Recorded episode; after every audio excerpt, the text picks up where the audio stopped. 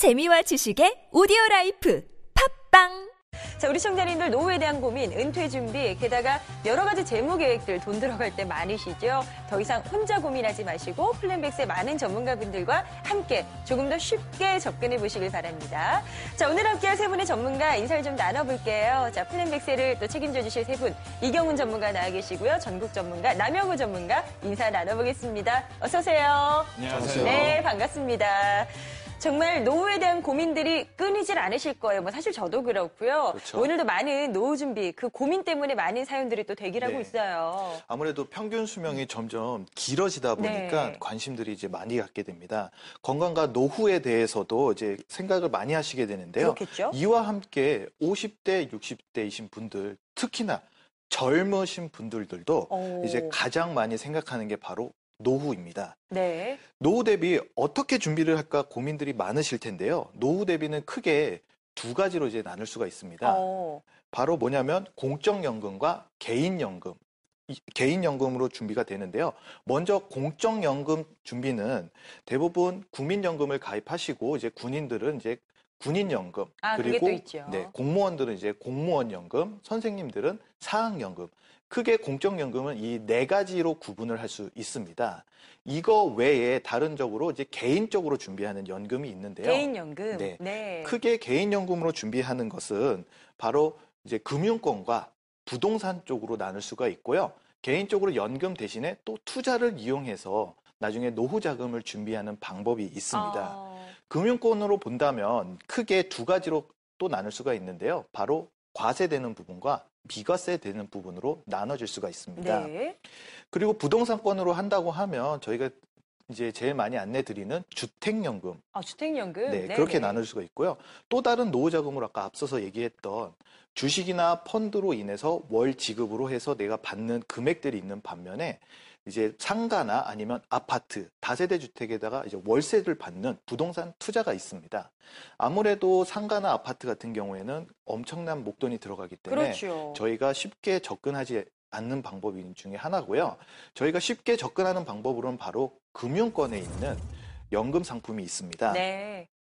금융권 연금 상품 중에는 이제 공시율이나 펀드로 이루어진 상품들이 대부분인데요. 최근에 아무래도 그 방송, 모 방송에서 이 연금 상품에 대해서 안내를 한 적이 있는데 혹시 맞아요. 보셨나요? 어, 소식을 들었어요. 네. 그리고 기사도 좀 많이 나왔었고, 보니까 그 방송을 보신 분들이 금융권에서 연금 준비하시는 걸 이제 약간 못 믿겠다, 그쵸. 못 믿었다, 이렇게 생각하시더라고요. 최근 이런 문제점들을 보완하기 위해서 네. 원금이나 또는 이자에 대한 보증하는 상품들이 출시가 되어 있습니다. 아, 보증을 한다. 네. 예. 근데 사실 시청자님들이나 아니면 다른 분들도 가장 궁금해하는 거는 그럼 난 또 어떤 상품을 가입해야 되느냐 이런 부분이 가장 궁금하죠. 그렇죠. 예, 맞습니다. 가장 중요한 고민은 내가 어떤 걸 이제 나한테 가장 맞는 상품으로 준비를 하느냐 네. 그 부분이겠는데요. 우선은 이제 우리가 이런 금융 상품으로 연금 상품을 준비할 때 두 가지로 나눌 수가 있을 것 같아요. 어, 첫 번째는 월마다 내가 일정액을 적립식으로 해서 나중에 연금 재원으로 받겠다. 그 다음에 두 번째는 한꺼번에 목돈을 내가지고 내가 연금 재원을 쓰겠다. 이 두 가지 방법이 있겠는데요. 네. 아무래도 30, 40대 분들 같은 경우에는 월마다 적립하는 게 훨씬 더 좋겠고요. 시간에 대한 투자가 분명히 반영이 되니까요. 그리고 50대 이상 좀 나는 늦은 것 같아 라고 하시는 분들은 목돈으로서 준비하시는 게 가장 좋은 것 같은데 월마다 적립하는 것 같은 경우에는 어, 시중에 좀 많이 보완된 상품들은 있습니다. 그래서 납입을 끝낸 곳 그 후에 이제 거치 기간에 따라서 최저 120%에서 많게는 200%까지 최저 보증을 해주는 상품이 있습니다. 200%까지요. 예. 다만 이렇게 말씀드리면 상당히 좋겠지만 그 안에 또 이제 다른 부분을 말씀을 드리자고 하면 네. 이런 정해진 조건을 충족시키지 못한다라고 하면 이 또한 또 원금 손실에 대한 리스크는 감수를 하셔야 된다는 부분은 꼭 체크를 하셔야겠죠. 네. 네, 그리고 그 연금 수령 기간이 얼마 남, 남지 않은 그 연세가 좀 있으신 분들이 있잖아요. 음, 많죠. 이런 분들 같은 경우는 이제 한꺼번에 목돈을 납입을 하고, 즉, 그 일시납 연금 상품이 있는데, 이 상품 중에서 최근에 좀 재미있는 상품이 하나 좀 눈에 보이더라고요. 어떤 건데요? 어, 일반적으로 그 연금 수령액이라는 표현을 쓰지 않고, 어, 이 상품 같은 경우는 이제 막힌 목돈에 대해서 매년 노후소득 지급액 또는 노후소득 지급률이라는 단어를 이제 사용을 하더라고요. 음.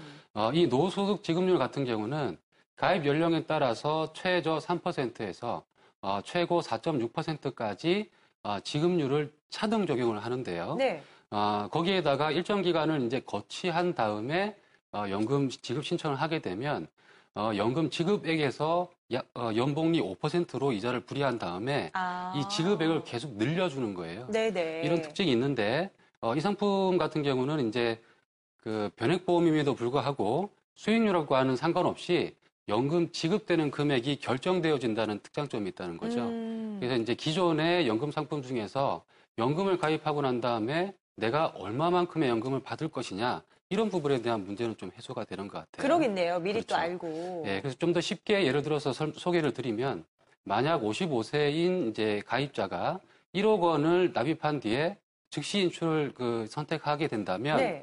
가입한 다음에 한 달이 지난 후부터 매년 평생 361만 원의 연금을 지급받을 수 있게 되고요. 아. 아, 그 이후에 만약에 지금 당장 연금액이 필요하지 않아서 15년 동안 거치한 다음에 연금 지급 신청을 하게 되면 기존의 361만 원이 어, 748만 원으로 늘어난 금액으로 연금 소득으로 지급된다는 특장점이 있습니다. 아, 그렇게요? 예, 예. 오. 그래서 어, 일단 이렇게 어, 상품 이런 특징 특징적인 상품이 있는데 네. 여기서 한 가지 팁을 좀 드리자면 어, 이처럼 일시납 연금 상품은 가입하신 다음에 바로 연금 지급을 신청하시는 그런 기능을 쓰시기보다는 아. 일정 기간 기간을 좀 어, 거치하신 다음에 네네. 신청을 하시는 것이 가장 바람직하지 않겠느냐 그렇게 좀 보여지고요.